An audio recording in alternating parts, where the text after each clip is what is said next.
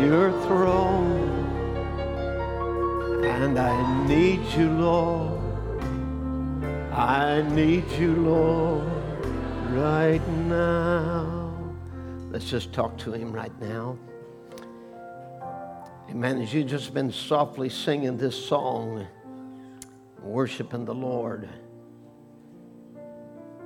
and your thoughts on him right now this morning, you know that you've got a need in your life, your heart, and you're just asking God, said, Lord, I need you. You know, some have great, deep spiritual needs. Some have great physical needs. Some have great emotional needs. Maybe your mind's all disturbed and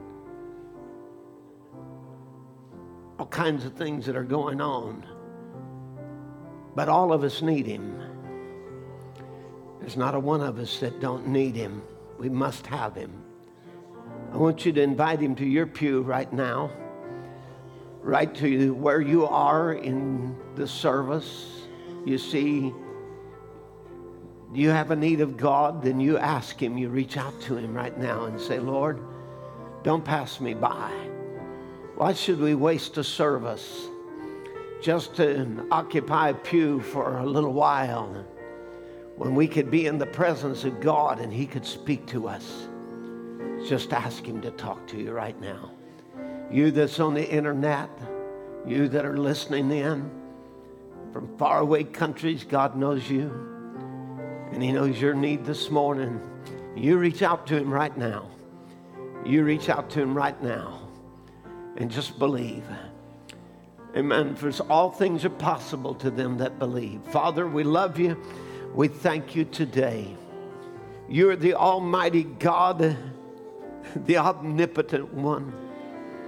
All power is in your hands. It was you that rolled off the universe off the palms of your hands, set every star into place. By the words of your mouth, you created because your word has power. And we believe that word has power today, that it'll reach out to all the way through the throne of God, where we can find grace and help and hope in our time of need and mercies that are new every morning. Lord, you know the needs of your children today as they're reaching out to you. Many of them are desperate. Lord, there are those that are desperately needing a touch in their health. There are those that are desperately needing a touch in their spiritual life. Lord, oh God, you know that soul that today that is adrift and has never caught a hold of the revelation of salvation. I pray, God, that you'll speak to their hearts today. Lord, maybe some of them need peace in their mind, their heart. They're all broken up. Maybe a decision that they got to make. And they don't understand which way to go. And they're in a dilemma this morning. Maybe they're caught between two opinions. But you're God that knows every heart and every desire and the longing of every soul. And we pray that you'll minister to them, that you bring healing, Lord healing, Lord, as the evening light goes out into all the world. Lord, as the closing hours of this world's history are coming upon us, as there are plagues that have been leased, released, oh God, and, and, are, and are going forth, and people are dying, and troubles on every hand.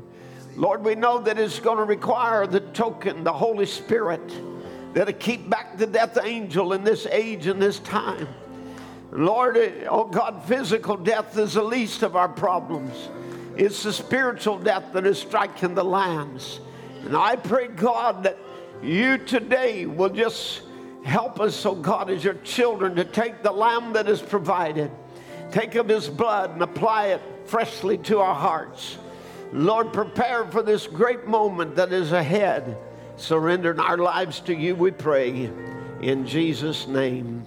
We thank you for it, Lord. Amen. Amen. How, how good is our Lord. Amen. God bless you. Good to have each one of you with us today. And I'd like you to turn again with me to Revelation chapter 5. And we'll, we'll read um, a verse of scripture here. Actually, I have seven verses that we will read this morning. And then we will do a little bit of review from last Sunday. And, and then we will go into some new material as we go along. But I want to kind of bring your minds and hearts back to um, this, this topic that I have today. We're going to be speaking on the abstract of title. So if you'll, if you'll look here with me in Revelation 5 and verse 1. And I saw in the right hand of him that sat on the throne a book written within and on the backside sealed with seven seals. And I saw a strong angel proclaiming with a loud voice, Who is worthy to open the book and to loose the seals thereof, and no man in heaven nor in earth, neither under the earth was able to open the book, neither to look thereon. And I wept much because no man was found worthy to open and to read the book, neither to look thereon. And one of the elders said unto me, Weep not. Behold, the lion of the tribe of Judah, the root of David, hath prevailed to open the book and to loose the seven seals thereof. And I beheld, and lo, in the midst of the throne and of the four beasts, in the midst of the elders, stood a lamb as it had been slain, having seven horns and seven eyes, which are the seven spirits of God, sent forth into all the earth. And he came and took the book out of the right hand of him that sat upon the throne. Amen. God bless you. You can be seated. Certainly, our hearts have been set to rejoicing this week as we announced um, that my daughter Esther and her husband Jeff are expecting a baby, and we are so thankful to the Lord for answering prayers. And I want to say I appreciate your prayers and all of this, and your your continued prayers as um, she moves toward um, uh, giving birth somewhere the first of November or around that time. So we want to thank the Lord for His goodness to us. Amen. And oh, I, I, uh, Sister Nita sent me a, um, a, a, a, little part from the internet showing that the desert around the, the, Dead Sea is also having a revival, and seeds are coming to life that hasn't sprung forth in years and years. And, and uh, it just shows us the barren is given life. I believe that a barren church is given life.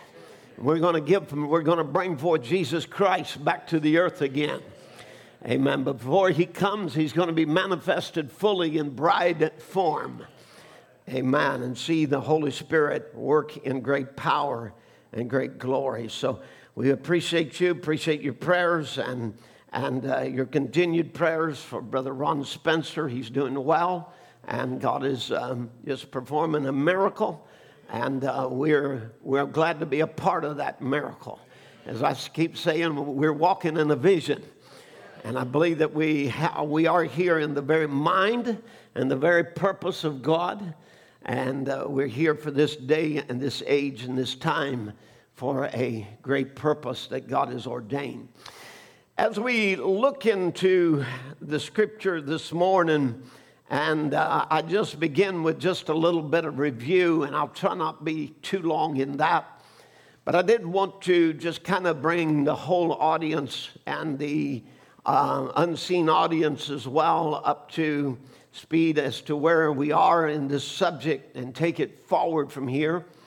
Because, um, as you know, with uh, my account, writing a chapter of the book of Acts this last Sunday and spending 45 minutes telling about what the Lord was doing. We didn't have a lot of time to get into this subject this morning, so we want to carry it forward from here and, and hope to, hopefully the Lord will just inspire us by the Holy Spirit and inspire you and open up your understanding, that the eyes of your understanding would be enlightened, that you can know the hope of your calling. This is a wonderful scripture that we're looking at here as we um, are, are um, I believe that this is very uh, relevant to our day and our time 2,000 years ago, John saw it, of course, in symbols, and he wrote it in the Bible in a symbolic form, as the book of Revelation is mostly symbolic because God uh, held its understanding back unto the days of the voice of the seventh angel. When he began to sound, the mystery of God would be finished. We look here at this Revelation 5, and we also understand that there is um, also another portion of its opening, and that is by revelation. It is by revelation that it is given to a prophet. And then finally, there will be a, um, there will be a literal taking of the book because the believers are that book and will be raptured. So it's all symbolic. And in speaking of what God will do here in this end time process, and it begins with one sitting on the throne, and there is a book that is being held by this one on the throne that is sealed with seven seals. It is a book of title, but none can claim it. It is a deed to an inheritance, but there is no man that is worthy who can take it.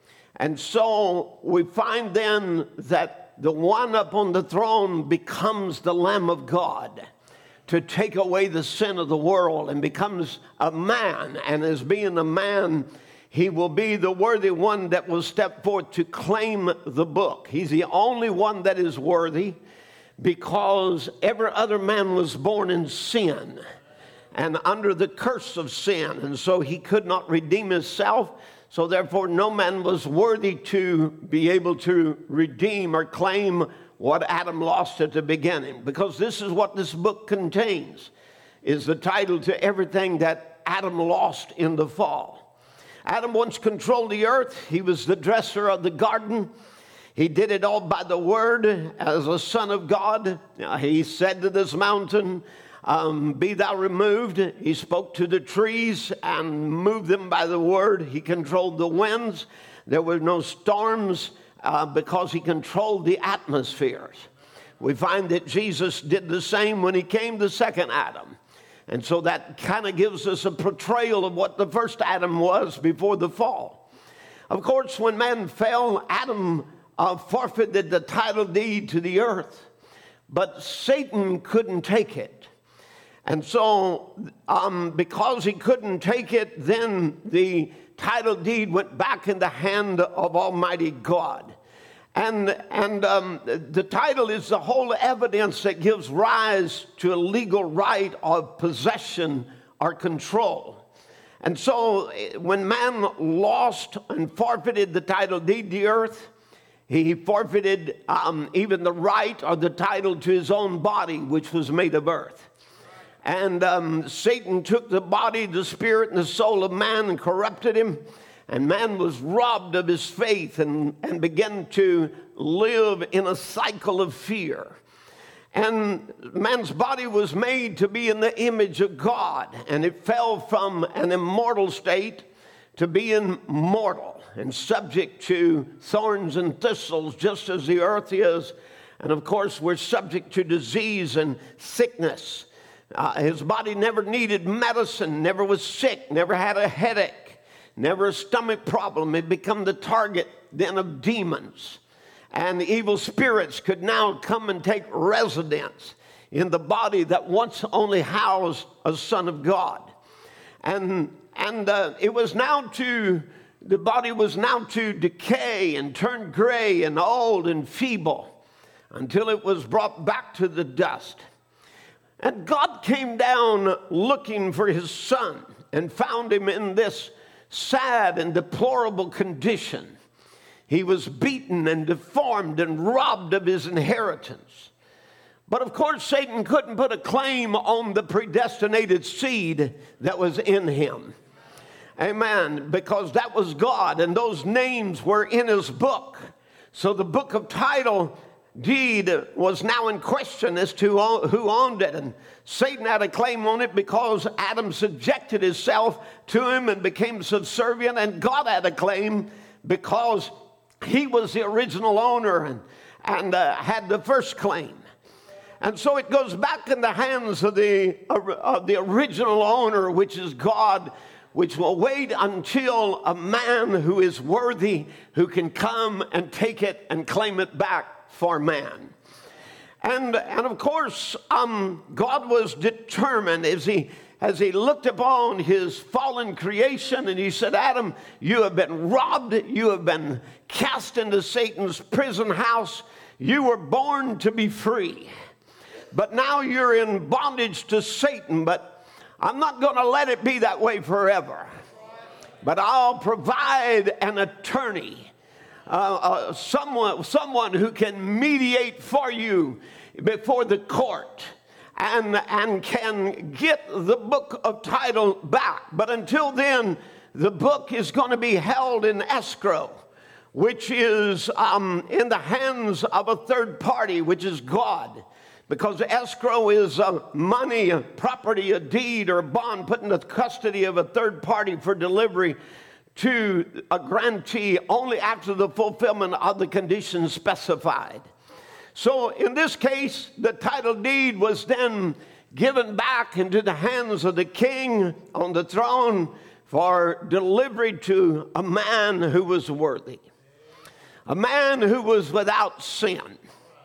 So, this disputed title we find remains in the hands of God until a worthy man takes the book. And there isn't a man that is worthy.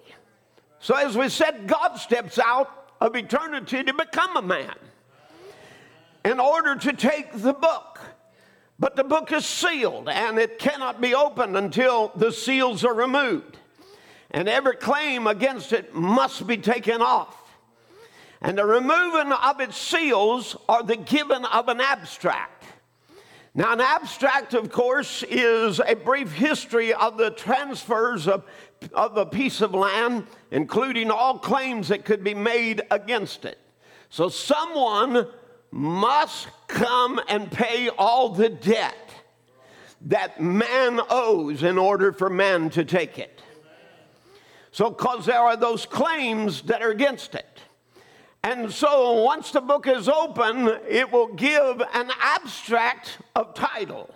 It will show that the claims are now taken off. Now, we want to pose the question how did the seals get on there to close the book? If you notice, Brother Branham tells us in Souls in Prison Now, he said, it, it, it wasn't for the Old Testament, it was, this was only for the New because we know that Jesus paid the debt of all the Old Testament believers.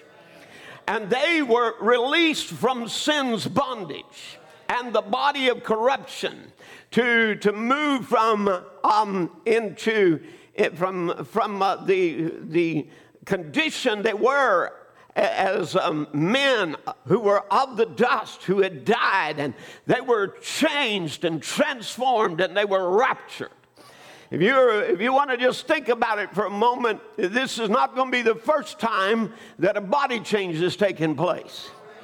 Because the saints of God rose from the dead. Amen. Of the Old Testament, because Jesus completely and totally claimed the book and he paid the debt of all the Old Testament believers, and they were released from the holding place of Abraham's bosom to come into the presence of God, and so they were raptured. What a wonderful thing that is! That Jesus, his blood, has uh, uh, paid and redeemed all of the Old Testament believers. He didn't leave one of them in that holding place. There was no sin that was underneath the old covenant that was not that was not paid for. Every one of them had sinned and fallen short of the glory of God. Every one of them had transgressed the law, all the way from, from Adam all the way down to the thief on the cross. Every one of them was transgressors. But Jesus paid it all. Amen. And to prove that the price of his blood was sufficient, it lifted up all of those from paradise and changed them in a moment, in a twinkling of an eye. And there they appeared unto the, uh, to the believers that was there according to the book of Matthew. And, and so we know that Jesus paid the debt and completely and, to- and totally. And, and when the book was, um, when the book of title was, was to be given to there, we know that Jesus sat down to become the mediator to atone for every name that was in the book because there was still more to be manifested on the earth. And so he would there be the mercy seat. He would be the approach to God. He would be our way of salvation for every man down through every age. And Jesus would remain on that seat of mercy, and he does until the last predestinated seed of God is dipped in blood and redeemed. Amen. And then the rapture takes place, and all the dead in Christ from the, the past 2,000 years will rise from the grave and, and, and again um, appear to one another and, and to the living, and we will be all changed and be caught up to meet the Lord in the air. Aren't you glad for that promise this morning? What a beautiful redemption story. But now, when, when Paul um, read the will and the testament, we remember that every, every promise of God was open to us. There was nothing that was clouded on the deed. There was nothing clouded on the understanding, on the revelation. Every bit of it was open and plain and revealed. Paul would read um, from the will. He would actually read from this open book to us. He would read, You have been chosen before the foundation of the world. You are accepted in the beloved. You are predestinated to adoption of children by Jesus Christ to Himself. And those early disciples, they were, as I said, they were reading from an open book. There was water, water baptism. It wasn't shrouded as to whether you immerse or whether you um, dip or whether you just uh, pour a little water on their head or sprinkle. Uh, something, some little holy water from a rose or something. You know, it wasn't, it wasn't no question about it. There was no question over the formula of baptism. Everyone was baptized in the name of the Lord Jesus Christ. Amen. It wasn't a mystery. It wasn't hidden. It wasn't shrouded. It wasn't sealed. The understanding was clear and precise and it was open. All the early believers believed in one God, not a trinity of gods. Amen. They, there was nobody confused on whether there was one Lord or two Lords. They all knew there was one Lord. Amen. They could trace the serpent's trail all the way from Eden right to their present time. And as Paul revealed, as the serpent beguiled Eve, I fear that you will be beguiled and lose your virginity as Eve did. And of course, we can now see that his fears were not unfounded as the Bible exposes the organized church as the horror sitting upon many waters with multitudes of people ruling over them. And so, in the first age, the Antichrist, though, he would begin to ride. And he would come as an impersonating spirit. And he was posing as Christ on a white horse. But it wasn't Christ at all, it was a spirit of Nicolaitanism. Amen. And he would go to conquer the church and subdue it and to close the promises of God up to the believers and seal it away where that understanding wouldn't be there. And then the Antichrist would seal more truths from the church by changing from the white horse to the red horse. Now, I, am quoting all of this referring to the seven seals of the book of Revelation. And the, the Antichrist would seal more truths away from the church, changing from the white to the red. With a, and with a sword, he would go out and use uh, with his power the support of governments and kings. And then he would go and stamp out the truth by putting them, putting people to the sword. And according just to um, just uh, to some of the smallest estimates out there, there were 68 million that were slaughtered during that time, and where that any light of truth and any ray of truth um, that was opposing the Roman church would, would actually be put to death. And so, again, it would be, it would be using that to sequester and to seal the truth away. Is somebody with me now? And then the Antichrist would seal more truths away as he morphed over and he changes from, from red now to black. And, and the black horse rider would represent the dark ages and where that the priesthood of Rome would even sell, offering for money, a measure of wheat for, you know, or a measure of barley, representing the, the staff of life, the bread of life. And, the, and doing so, the church would sell indulgences, which means permission to sin. If you notice this great thing, what they call here a Mardi Gras that's going on around you, and that just means a grand party. And what it is, is before the fast begins, uh, commemorating, I think it's, um, I forget, Ash Wednesday or whatever, and, and they're, they're getting ready now for Easter to come in. And so, you know, all the Catholics have, throw a big party where you go on a binge and you just celebrate and you you you know if you're giving up chocolates for lent well then you binge on chocolate. You're giving up alcohol for a few days you binge on alcohol. And you do this binge before you go on a fast. Sounds real spiritual doesn't it? But you see they made that something very spiritual. And so they, they begin their party, you know, because again, um, they pray and they, they offer prayers um, for, to pray your loved ones out of purgatory. And, and of course, all of these things was given, given freely by Christ. But now the church, under that Nicolaitan spirit, is charging, charging money for what Jesus paid for and gave us freely. Amen. And so, again, finally, the, the last horse rider rides, and he that rides on him is death. And hell follows as the church plunges into the great tribulation.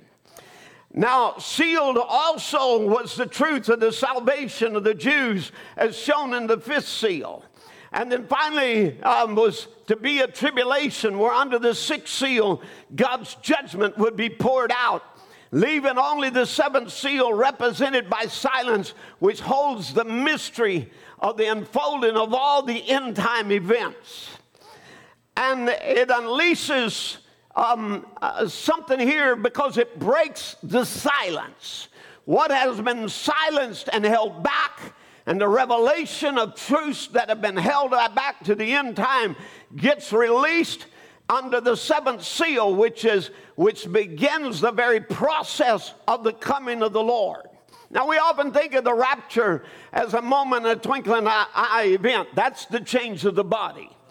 But the rapture is a process. It begins with a shout, a voice, and then a trump. And these are three things the Lord does as He descends. So He, he does these things by bringing a shout, which is a message. And that message is to turn the hearts of the children back to the faith of the fathers. And then it is the voice of the archangel, which, which culminates in the resurrection of the dead in Christ, and then the change of the body, and then we're caught up to meet the Lord in the air. All of that is part of the great rapture event that we're talking about. So when we speak about rapture, there, there's phases to the things that God is doing. And I believe that we are in a very rapturing moment. It's an hour of restoration where God is turning the hearts of the children back to the faith of the fathers, where He is bringing the barren church to life. Amen. That she will. She's been, she's been wanting to bring forth Christ back to the earth for 2,000 years. Amen. But today we are really under expectation because we see the signs that are that are taking place and the birth pains that are coming around and even the earth is going into travail of birth as it's getting ready to birth a world and by the burning of it and go into a millennial reign where Christ will, will rule and reign with his bride for a thousand years. But as we were saying, the seventh seal, it breaks the silence. It unleashes a chain of events until the bride is raptured and the tribulation sets in where the false church is judged and the deceived church um, is given white robes. That's the church that goes through the tribulation, and then the, um, the 144,000 of uh, Israel, let me correct that, they're not given white robes, but they wash their robes in the blood of the Lamb. And then the, the 144,000 of Israel is sealed in, and finally, the millennium begins bringing the fullness of the title possession back to man again.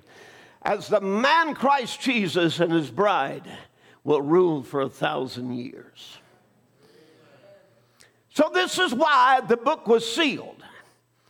Although it was open to the early church and they wrote a book of Acts, it became closed off in its truths and its mysteries and power was lost.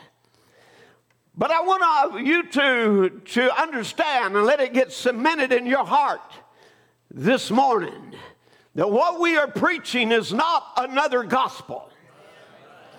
It is the gospel of Paul being restored back to the church.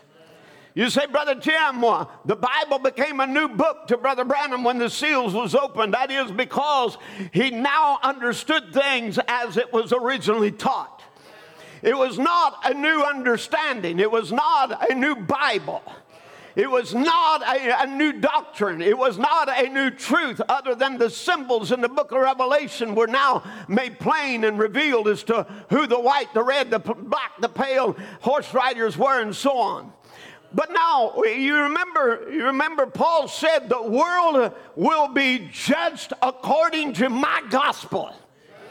And he said, if an angel come from heaven, and he said, if I or even an angel. He said, I can't change a word of it. And he said, An angel, he comes from heaven and he goes to change a word of this gospel, let him be accursed. Amen. It is not something that can be added to or taken away from.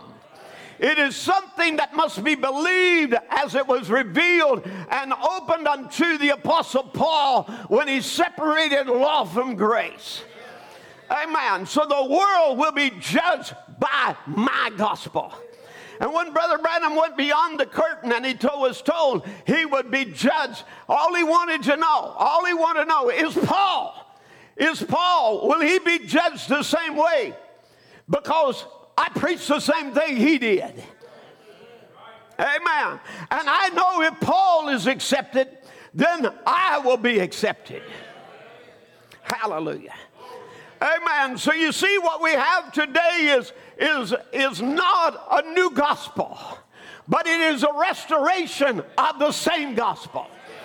Amen. That Jesus said this gospel of the kingdom must be preached into all the world, and then shall the end come. And today, I am so glad to be able to say that we're living in the time, the day, the hour where the gospel, the, according to St. Paul, is preached again. And the Holy Spirit is going behind it, confirming the word with signs following. Amen. Now, so before the book of title could be opened by the Lamb, its seals would have to be removed. So there had to be a title search. So the Lamb works on earth through his agent, Elijah the prophet, to make a brief history of the transfers of the property, including all the claims that were made against it. So we, we can see it then. It was taken and it was handed down from, from Paul to Irenaeus to Martin to Columba to Luther to Wesley, and then finally to the last age and the last messenger, Brother Branham. So you see, the again, he starts with Ephesus and does a title search all the way down to Laodicea. amen, looking for the claims that Satan had against the church. Amen. The first organization, Rome, the Trinity of gods, of three gods, false baptism of Father, Son, and Holy Ghost, trailing the serpent right down. Amen. And of course, we know the call was for a worthy man. And we know Brother Branham couldn't open the book, he wasn't worthy. It would be the Lamb that would open the book because only Christ is the one that is worthy. And so the call goes forth for a worthy man. And there, there is much work and much effort of the devil today to try to render ineffective this worthy man and just trivialize him. Now, actually, the Church of Rome has been doing this for years. They trivialize Jesus by making you pray to Mary. And they absolutely did away, are, is somebody with me? They did away with the Father Himself. Amen. And, and made him just as angry, something that was in the back that we're trying to appease. But, uh, but I want you to understand uh, again, this is what the church has done through the ages, has tried to trivialize and to, and to, um, and to, uh, to take away the glory of Jesus Christ and render ineffective this worthy one. Now, I want to talk about that for a little while. Because Brother Branham said in the Ephesian church age, he said, See what was getting back there? That false vine was getting a hold and it was teaching that rulership by man was right. He had taught that the church had to be governed, it taught a control over the people. But instead of doing it God's way, they simply took authority and vested all the spiritual power in their own hands and came out with a holy priesthood standing between God and the people. They went right back to the old Aaronic system. They became Antichrist. Now, listen, they became Antichrist for they dispose of his mediatorship and imposed their own. And God hated that. And the Ephesians hated that. And any true believer will hate it too. How many true believers we got? So we will hate anything that man will do to try to dispose the mediatorialship of Jesus Christ. Amen. We must recognize him as the only intercessor between God and man. Amen. Our only approach to God. Remember, it is the spirit of Rome, it is the Roman spirit that disposed his mediatorship and imposed their own. And the same is true. You can watch that same Nicolaitan spirit even in other movements, even those with message titles on them claiming to believe the message. Because in doing so, they try to make it that Christ is no longer interceding and he only interceded for the ignorance of the ages, and that once the word has come, he no longer intercedes. Well, he did intercede for ignorance. But in fact, there's still a lot of need for interceding for ignorance. because it's pretty ignorant to believe that that's all that he interceded for. Because he didn't just intercede for ignorance, he, he interceded for sin and he, he interceded for your healing. Not just the, inner, the ignorance of the ages, and as long as there's sickness, we need an intercessor. As long as there's sin, we need an intercessor. And as long as there's revelation need to come to you individually, you need an intercessor because you're not going to get a revelation except by the Holy Spirit. That's the only way revelation can come is by the Holy Spirit. But the problem today is we have men who are not led by the Holy Ghost, but are just carnal minded men um, who are pretending to be experts of the message these self important men are masquerading as preachers, and they're really men without the Holy Ghost.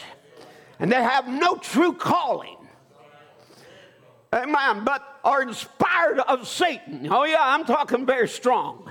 Inspired of Satan to say that Christ has left the mercy seat and that there's, and let me just define it, that is nothing more than a spirit of the Antichrist, a Nicolaitan spirit that is trying to take away the role of the worthy one. Now, let me qualify this. Because you might find an isolated quote that seems to say this, but when you examine the subject of all that the prophet said, you can only come to the conclusion that Christ is still the seat of mercy and the only intercessor between God and man. And that we need him there to intercede on the behalf of us as sinners. Not only for the lost, but those of us today because of our doubting, because of our disbelieving, amen, because of us floundering on the promise that He makes up for our mistakes. I'm so glad to say that there is an intercessor. Amen. Because as long as you are in these mortal bodies, you're going to need somebody that'll help you with your carnality. Amen. You're going to need Jesus. You're going to be able to have to call on Him. You're going to have to have them intercede for you. Amen. Now, again, let's get the facts right. To be the mercy seat is to be the intercessor. And that means you are the sacrifice. And there is no preacher, there is no group of believers, whether we call them bride or church or whatever, that can be the intercessor or the mercy seat. Now, let's just go to Romans chapter 3 and verse 25. I want to go through some of this. And I've already taken longer on my review than what I wanted to. So we kick into overtime. Be prepared. Romans 3:25 whom God has set forth to be a propitiation. Now that word propitiation is also translated in many versions mercy seat. So God set forth Christ to be the mercy seat. The place of mercy or the blood of mercy. Through faith in his blood, to declare his righteousness for the remission of sins that are past through the forbearance of God. Now, we know by definition, we first find out about the mercy seat by Moses constructing one in the wilderness. The mercy seat in the wilderness tabernacle was the lid to the Ark of the Covenant where the tablets of stone were put in. And it was carried throughout the wilderness for years, and finally I found a home in the temple in Jerusalem. Blood of mercy was sprinkled on the mercy seat or the place of satisfaction or appeasement. This was done yearly on the Day of Atonement, which covered the sins of the people until Jesus sprinkled his blood on the mercy seat in heaven.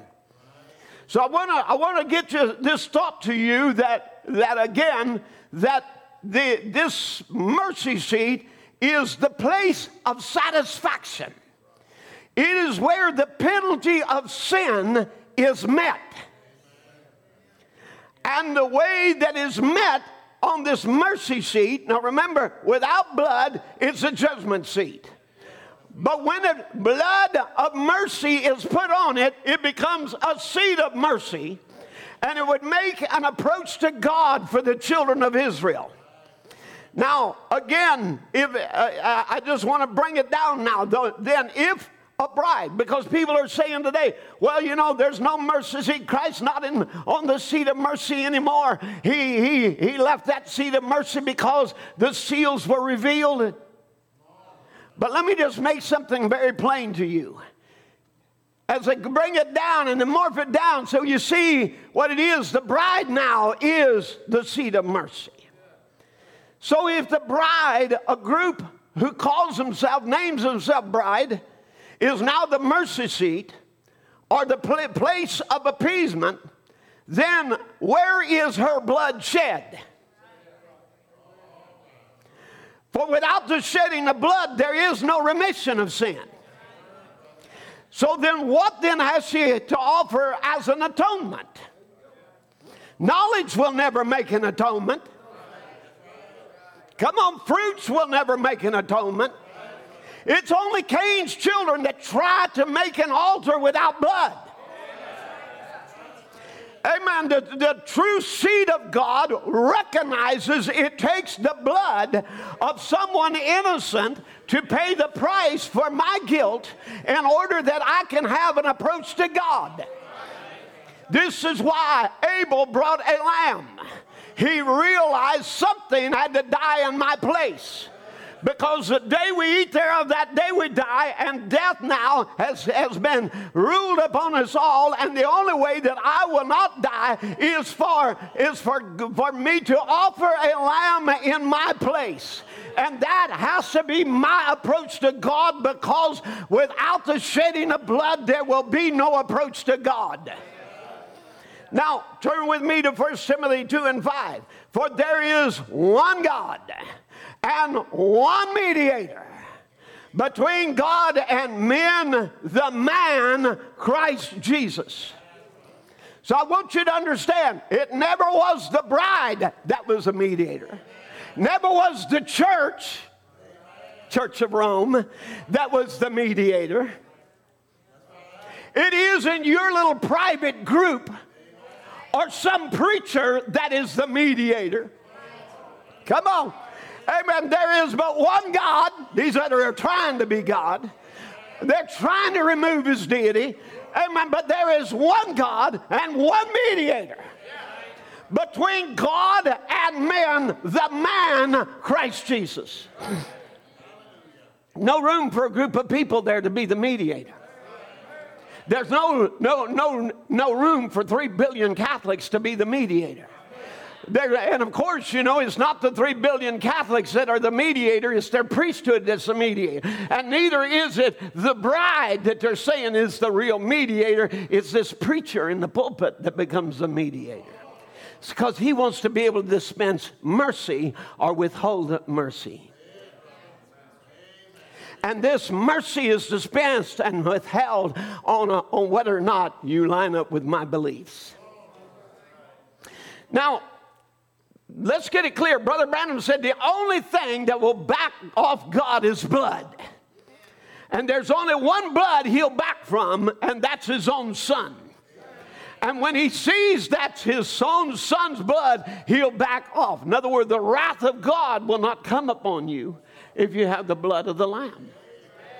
Again, speaking of the sinner, Brother Branham says in, in 1963 in April, he says he's looking away now to, to Calvary, where the only, only the blood of Jesus Christ can cleanse him. Only one blood can make that leap across the chasm.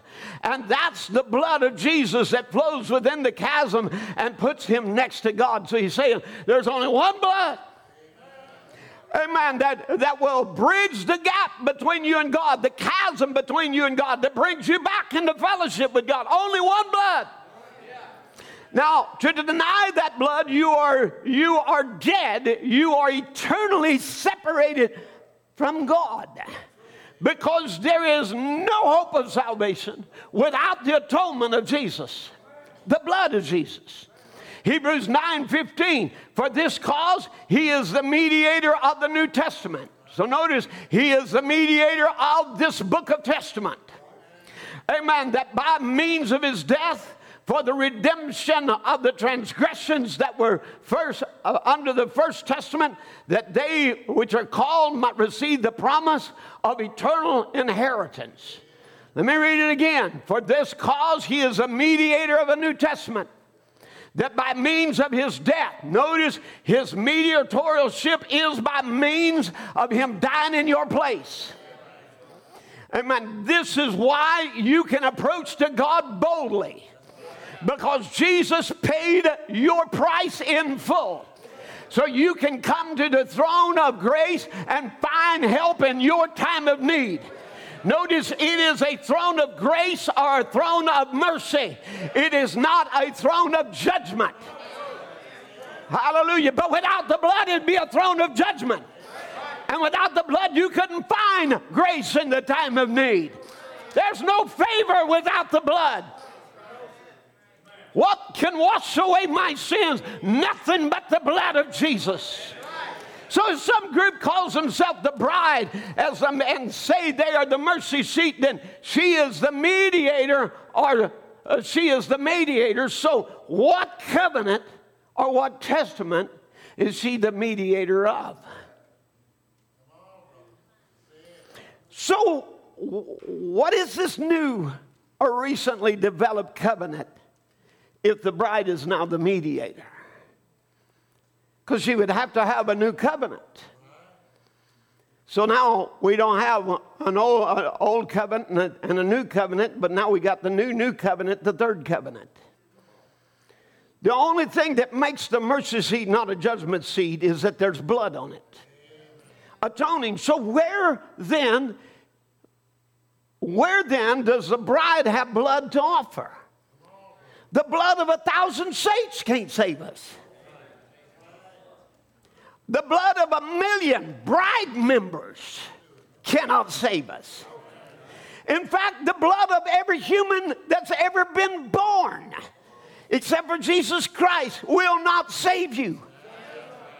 There's only one blood by which we're saved we are saved by the blood of Christ. We have forgiveness of sin through His blood. Now, so again, so who is worthy? It would take somebody worthy. Well, so what preacher is worthy? And what group that names itself bride is so worthy that they can take us away our sins? And I'm just going to tell you right now, I don't even want their righteousness. Amen. But this one, this one, he becomes our sin and he gives us his righteousness. The others, they, they, they may claim to take away our sin, but, they, but again, they cannot give us righteousness because only righteousness comes from Jesus himself. Amen. Jesus alone is our approach to God. Remember, the book is in the hands of one. No man is worthy until the one on the throne becomes the lamb. It is wrote symbolically as a lamb, so we're not confused with two persons of the Godhead.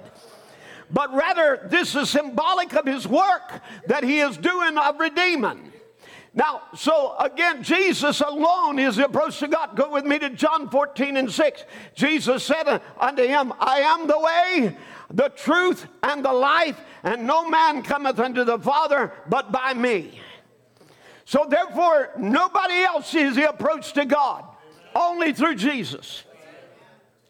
Somebody with me now? Amen. Muslims cannot bring you approach to God. Buddha cannot bring you an approach to God. Amen. Even the Jews cannot bring you an approach to God. With all their forms and religious rituals and everything else, they cannot bring you to God. There is only one that can bring you to God, and that's Jesus Christ. Amen. He is the way, He is the truth, He is the life, and no man comes to the Father except by Him. He is the only approach to God. He would leave the throne to make an approach back to Him. When we could not go into heaven because of our sins, then heaven came down to us. Hallelujah. Now, if you go with me to Ephesians 1, so I don't have this verse here, but in whom we have redemption through his blood, the forgiveness of sins according to the riches of his grace. Amen. So Jesus makes it clear he's the only approach to God. So, how can a group of sainted believers, sinners like all mankind, be the life that man comes to God by? How can the bride be the way that sinners come by? How can she be the truth that sinners are saved by?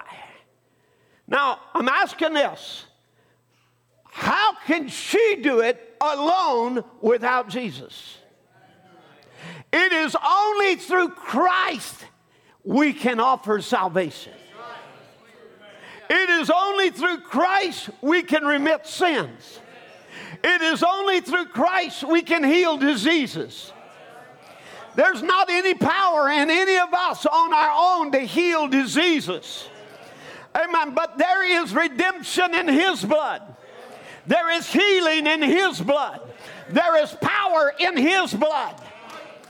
Amen. So again, how can she be the truth that sinners are saved by? It's not her truth, it's his truth. So how can we do away with his mediatorship, and become the mediator? We can't do it. There's only one mediator between God and man. That's the man Christ Jesus. Amen. The bride is the truth by being given the truth. She is life by being given life. Amen. She is the way by being given the way. But without Jesus, she is not the way. She is bereft. She is but a corpse. She is just a useless thing, a prostitute like the rest of the systems, a Nicolaitan spirit. Come on. Amen. But with Jesus, with Christ in her midst, Amen. Then there is redemption through his blood. There is forgiveness of sin. There is mercy and there is grace. Hallelujah. Amen. And back to the matter is, she only points to the way. She's not the way. Christ is. Amen. And so, again, she receives his way, his truth, and his life. It's all of Jesus. Amen. Now, I'd like you to turn with me to Romans 8 and 38. For I'm persuaded that neither death nor life nor angels, nor principalities, nor powers, nor things present, nor things to come, nor height, nor depth, nor any other creature shall be able to separate us from the love of God which is in Christ Jesus our Lord. Amen. Now, how wonderful is this? Nothing can separate you from Him. But I'll tell you, you just leave some of these preachers' assembly or their church group uh, that they call the bride, and you'll find out how quick, right quick, that you're damned and going to hell and told you can never make the rapture without belonging to them. Because, you know, just a little disagreement will separate you from their love. You'll find you'll fall out of favor real quick with man. Well, you can find out, you can even fi- fall out of favor with me. But you can't fall out of favor with him. Come on. Amen. No man can put you out. And no man can save you and put you in. So no man can make you bride and no man can put you out of the bride. Salvation is totally of the Lord. It's not of man at all. You don't have to walk on eggshells wondering what day you're going to make Brother Tim mad and he's going to put you out of the bride because he don't have the power to put you out of the bride. And no other preacher's got the power to put you out of the bride. Only God called you and He elected you and He chose you before the foundation of the world. And what's more, He can't change His mind about you. Hallelujah.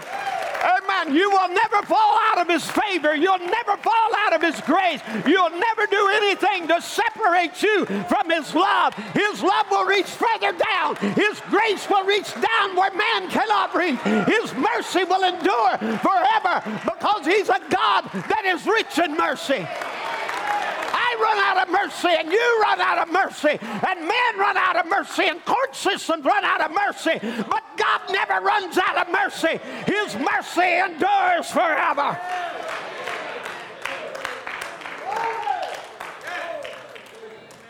He'll never run out of mercy for one of his own.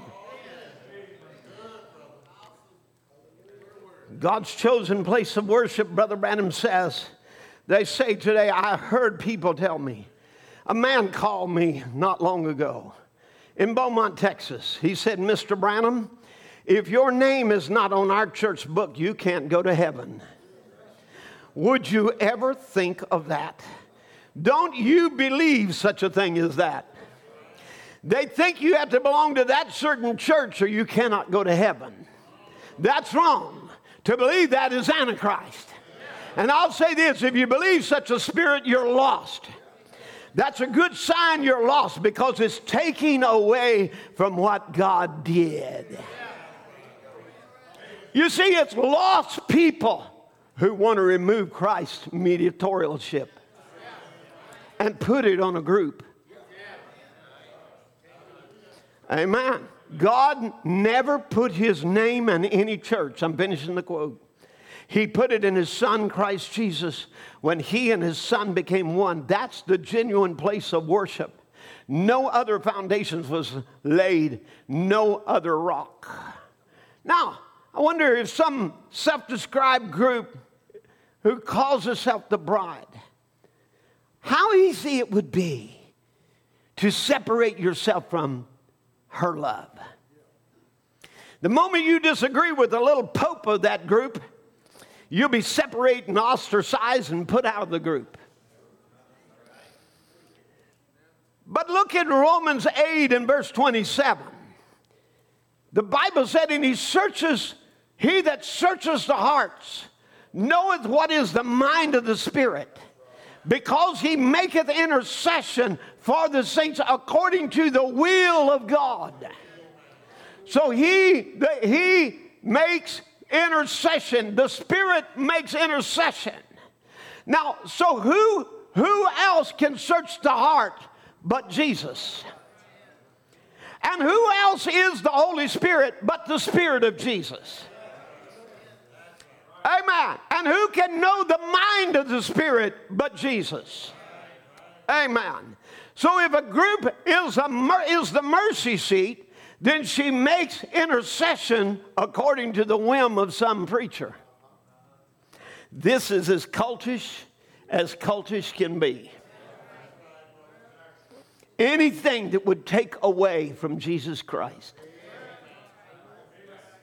But there's something, a deity spirit in this message that wants to remove the deity from Jesus and put the deity on a man or some other little group.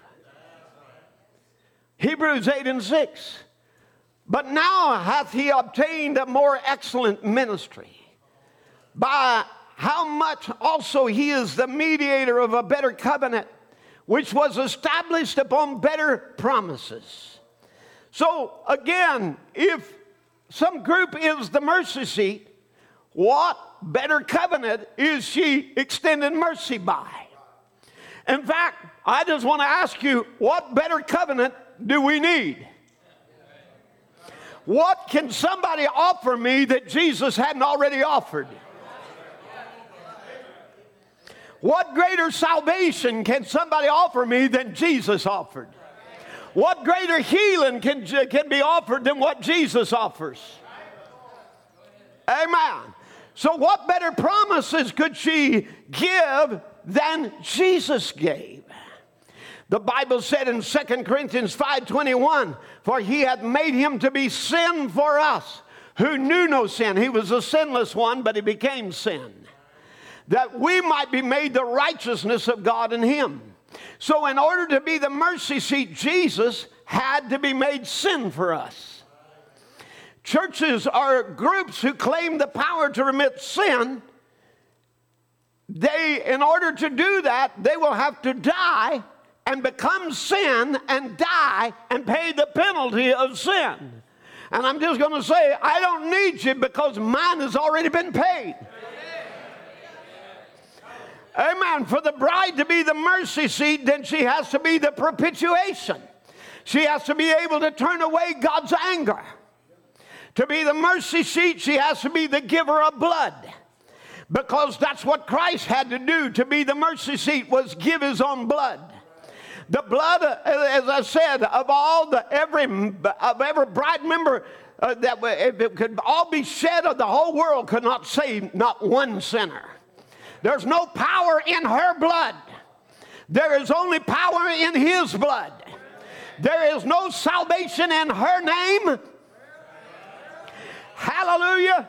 Amen. You can belong to Evening Light Tabernacle as long as you have breath in your life, but it won't save you. You can never miss a service, but it won't save you.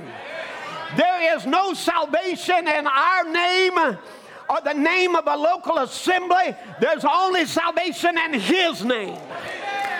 It is Him you have to belong to. You can belong to this church and still split hell wide open.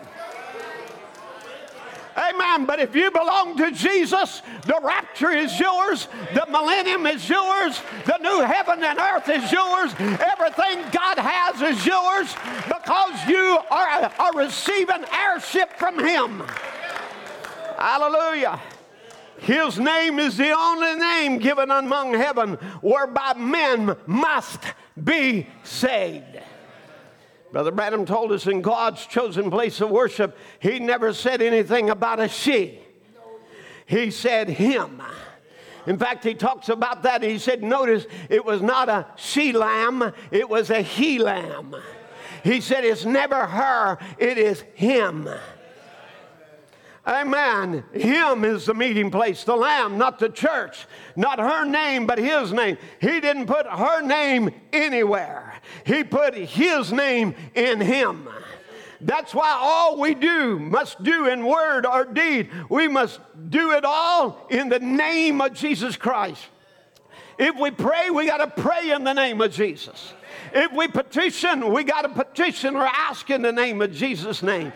If we walk, we walk in Jesus' name. If we talk, we talk in Jesus' name. If we baptize, we got to baptize in the name of Jesus Christ. For all that we do in word or deed, do it in the name of Jesus Christ. Again, same message, God's chosen place of worship. Um, uh, he says, Death cannot strike where this provided place of God is, and that's in the Lamb. Notice this only in the Lamb is where death can't strike. So while he ain't Lamb no more, then you ain't got an ark of safety. There's only one place where there's safety, and that's in the Lamb. Amen. Notice he was forbidden us.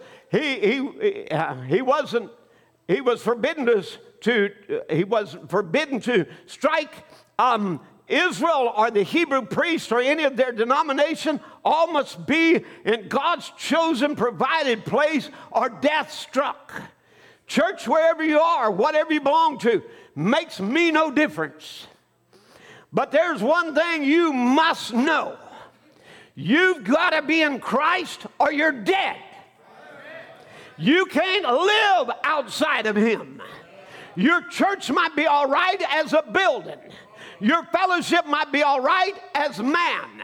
But when you deny the body, the blood, or the word of Jesus Christ, you're dead the minute you're doing. It's God's chosen place of worship. That's where his name is exactly. That's where he chose to put his name, not in the church, but in the Son, Jesus Christ. Amen. Now, of course, you know, men's mind as they begin to work and contemplate, and they begin to pose questions like, well, then, but we're justified. We never did it in the first place. So we don't need an attorney. We've been declared righteous and justified. We no longer need an intercessor. We don't need even a mercy seat in this age. We've been declared righteous, that we are the pure, sinless, virtuous bride of Jesus Christ. We never did it in the first place. The case is dismissed, Brother Tim. So we don't need an attorney. You know, you know what? Don't you know what the prophet said? Brother Branham said this we are perfectly. The case is dismissed. There's no more sin to the believer. Oh God, have mercy. If people can't see that, there's no more case. He that heareth my word, believeth on him that sent me, has eternal life, and shall not come into the judgment, but is passed from death to the life. There's the case. Case is dismissed. No more case to it. Amen. And I say amen to that. And, and of course, you know, the case is dismissed. But here's how Amen. You say, well, we don't need a mediator because our case has been dismissed. We don't need an intercessor. We don't need an attorney no more. We're beyond all of that. We don't need that. Well, listen, here's how. On the wings of a snow white dove, happened to be present when Brother Branham preached this one. He said, Did you know a real Christian doesn't have any sin at all imputed to him?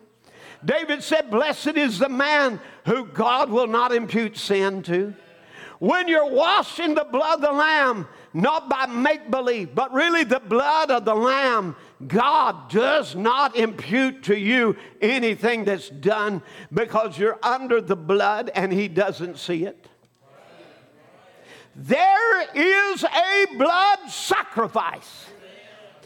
The only thing He can see you in is the way He saw you before the foundation of the world when he put your name on the Lamb's book of life. That's all he can look at because you're redeemed from everything else that was done and you're washed in the blood of the Lamb. So the case is dismissed because I'm under the blood. Amen. The case is dismissed because I got a mercy seat. The case is dismissed because Jesus is my sacrifice. Amen. And what was against me is dismissed because he paid the price. And the only way God can see me now is the way he had me in his mind before sin ever entered the picture. Hallelujah, because Jesus, hallelujah, our attorney did away with the evidence that was against us. Hallelujah. He didn't do it by crookedness. He did it as a legal attorney, and he did it by paying the price himself. I say, what an attorney! I say, what an attorney! Amen. We don't. We we were criminals. If you're a criminal in our court, you're not going to get some attorney to take your place. Amen. You're not going to get some attorney to pay your fine. You find millions of dollars, he's not going to pay it. You'll pay it, or you'll go to jail. Amen. And we would have went to hell because there wasn't none of these self-made wannabe attorneys in religion that could pay our sin debt. There was no church group could be our mercy seat and pay the debt against us. But I got news for you. Jesus did. Hallelujah. And what he did is he not only did that, but he expunged all the evidence that was against you. Because he, hallelujah, he didn't just cover it in blood, he annihilated it by the blood and said, You never did it in the first place. Well, I see you now is what you were in my mind before the world began. That's how I see you now, and that's how I always see you. And when you pray, that's the way that, that I see you. You might have made a mistake. You might have you might have had some doubt or unbelief. You might have uttered some nonsense, uh, you know, that you shouldn't have said. Uh, that oh, maybe I'm not healed. Maybe I didn't do right. Maybe I, maybe I'm not just. You, you could have, you could have said any kind of nonsense five minutes ago, and dip it in the blood, and he doesn't see what you did five minutes ago. Hallelujah. Amen. But he sees you the way you were in his mind before the foundation of the world. His blood annihilates sin, it annihilates the guilt, it annihilates the shame. There's no shame on me. Amen. How many believers this morning can say, There's no shame on me? He took my shame, He took my penalty, He took my sin, and there's no shame on me. He became me that I might become him by his grace. Brother Branham said, Therefore, there's no gall in you, there's no unclean habit in you. Because that the blood of the lamb that did, has did this and god cannot impute sin to you after you got a sin offering laying there waiting for you well, you say, well, that gives me plenty of room, Brother Branham. I can do what I want to. He said, I always do. Amen. I'm talking to a group of people that smoke all they want, drink all they want, lust all they want, watch pornography all they want. Come on. Why? Because the want to has been changed. The desire of sin has gone. Hallelujah. And I got plenty of room to do what I want to. What I want to do, I want to serve Him. I want to love Him. I want to keep His commandments. I want to be true to Him. Amen. I want to be in fellowship with Him. That's what I want to do. Hallelujah. Gives me plenty of room. Amen. But when a man can really see what Jesus done for him and turn around and do something contrary to him, it shows he never received Christ. You ever receive him once? Amen. Sin is finished. You don't want any more. Amen. So, this is why God can only see us like we were before the foundation of the world, is because He is our mercy seat, He is our comforter, He is our advocate, he is our propitiation. He is our sacrifice. And his sin his, and his blood cleanses us from all sin. Hallelujah. So that means the covenant is yours. The land is yours. The book is yours. Amen. The covenant is the deed to it, and the enemy that possesses his claims to you must be struck off. Amen. So here we are as believers. Here's where we stand. We have a mercy seat, and Christ is that seat of mercy. He is that approach to God. You cannot approach Him through a church, you must approach it through the man Christ Jesus. Hallelujah. Amen. And then when you find that worthy man and he takes your place as a man, remember, it was man that lost it and he was not taking the book as God. It did not look for a God that was worthy. Amen. When the sound went out, it didn't say, Is there, is there a God worthy? It said, Is there a man worthy? There has to be a man worthy.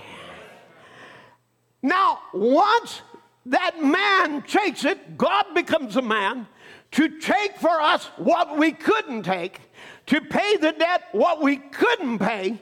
Is somebody with me now? Amen. Now then, as God does this and takes on the sins of man, then he takes the book in his hands and he looses the seals. I want you to know, he doesn't give you the book with still claims against it. He doesn't give you the book, and there's still seals that are unopened that you're not worthy to open. Because it would take a lamb to take the book and to open the seals. Not just take the book, but to open the seals. Nobody, nobody else could do it but the worthy man. Now I want to get it to you because it is God as a man taking man's place and winning back the title that was lost for man, not so he could go back and sit back on the throne with it. No, he didn't want it for himself, he had it as God. Look in the Bible. I mean, there was one sitting on the throne. As God, he has the book. But it's a man that needs the book. But man is sinned and can't take the book. So God becomes a man and takes the book. And then God opens, amen, this man, as God as man, takes the book and opens the seals. Hallelujah. And as he does, oh brother, he doesn't leave it in the heavens. He rips it off and he hands it down to his seventh angel on earth. Amen. To reveal the mystery to the end time church so that you would know your debt has been paid and the sin debt of the ages have been paid, and the lies that have been there, the debt. You couldn't go into rapture with a false baptism. You couldn't take, come on, I'm talking about alive and remain at the coming of the Lord a glorious church without spot or wrinkle. You couldn't go and take a, a, rapture and be the alive and remain with sin debt on you. Luther couldn't take it. Wesley couldn't do it. And they couldn't have a resurrection and a rapture in their age. But hallelujah, in this day and this time, oh, God has made it possible to take the seals off the book and every claim that's been against the church. You've had baptism wrong. You've had, you've had the Godhead wrong. You had the original sin wrong. You had predestination wrong. You had all the marriage and divorce. You had it all wrong. Hallelujah. But I'm not going to leave you in that condition with debts on the church. You can't go on a rapture with a debt. I've got to pay the price of redemption, and I've got to take the blood and apply it there and get rid of the sin debt. The false doctrines that has kept the book closed to the believer. Because when I hand it to them, it's going to be an open book. Hallelujah. Now let's read Revelation 10 8. And here we are. Here's the book that John couldn't even look on, that he wasn't worthy to take. Now, John represents, in the symbols here, he represents the church. So now he hears a voice from heaven Notice if we would go back to Revelation 10 1, you would see a mighty angel come down, and his description, verse 2, and he had in his hand a little book. What? Open. So the book now that was closed is now opened, and an anointing is coming down. Now, this is not the physical return. This is not a 900 foot tall Jesus putting his foot on the land and on the sea. This is this here is represented as an angel of the covenant where God becomes his own his own messenger or angel of the covenant. And here he comes down now and he's got a book and it's open. Hallelujah. He puts his feet on land and on the sea. And all the powers there of, the, of what's in the sea, multitudes, nations, kindred, tongues, and people. That's what sea means in, in the Bible, the many waters. And then upon the land where there was not many people, right here in America, he puts there his foot on the land and on the sea. Amen. His feet are as pillars of fire. Amen. Holy Ghost filled individuals his body. Notice it only shows his head when, when it's displayed in the, in the skies and, and the sign comes. It's only his head. There's no body. Where's his body? It's on the earth. And you are his feet. Right here, overcoming Satan, right here in his this evil age. Putting your feet, come on, Joshua. Amen. Everywhere that I, the soles of your feet tread that I have given to you. Footsteps mean possession. I give you possession over every spirit, whether it comes out of the land or on the sea, every spirit upon the earth. I give you possession and authority and power over it. Amen. And it cannot act, it cannot break loose, and hell cannot break loose until those feet lift the earth and the bride goes into rapture. Then all hell breaks loose on the earth. But as long as you are here, hell cannot break loose. The tribulation cannot come. The plagues cannot all come. We may be seeing pre tribulation plagues, but them plagues of the tribulation cannot come until a bride is raptured. And when she's raptured, then Satan comes down. And he becomes a king. And he possesses the nations. But now notice, he has in his hand a little book, and it's open. Go back to verse 8. And the voice which I heard from heaven spake unto me again. And he said, Go and take the little book which is open in the hand of the angel which standeth upon the sea and the earth. Notice how perfect this is. Now you go take the book. You were man, no man was worthy. John said, I wasn't worthy to even look on it. much less to loose the seals or to take it, but now, after it's been done to the mediator, you say mediatorialship is over with. Well, then who is this mediator coming down with an open book and mediating between God and man and bringing it down to man again? Hallelujah. It is, it is a mediator, a man. And he comes down now, the mighty angel as a messenger of his own covenant. He comes and he reveals himself to the seventh angel on earth, Revelation 10 7. That's where he reveals himself in the days of the voice of the seventh angel. He reveals himself so the mystery of God would be finished. But then in verse 8, I want you to understand there comes a transfer of the title from, from Christ to man again. Now, let me tell you what it's a title for it is a title to your new body.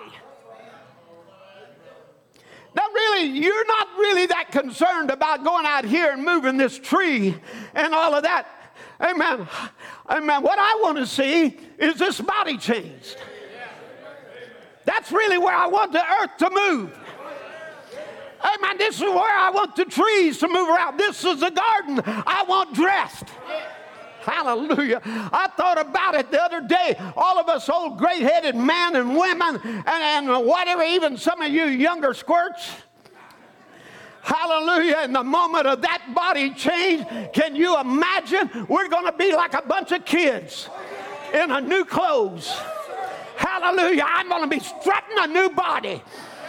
Hallelujah. I'm going to be strutting an ageless body. I'm going to be showing off and kicking and running and jumping and see what I can do. We're going to be like a bunch of kids that just got dressed in fine clothes. There ain't no finer clothes than a new body. We're going to be robed and wrapped around in a theophany, changed in a moment, in a twinkling of an eye. Hallelujah. Because God has given you back the title to whoever promiser is. And it's resurrection hour, it's rapture hour. It's the time to deliver all nature where the sons of God rise. Hallelujah. Amen. Come on, musician, we might as well bring it down. What a day that will be. What an hour. Hallelujah. What a moment. You ain't never seen joy what we're fixing to see. Amen. You think we're a bunch of radicals here at Evening Light Tabernacle getting rejoicing over uh, a little, a little lady becoming pregnant and not bearing anymore, and all the other joys that we've had of, of sickness going away, and, and this and that, and we rejoice over it, shout and run these aisles. Amen. Just wait till you see my new body. You ain't seen me act out yet. You ain't seen me strut yet. You ain't seen me shout yet. Amen. So that day I'm changed in a moment, in a twinkling of an eye. Hallelujah.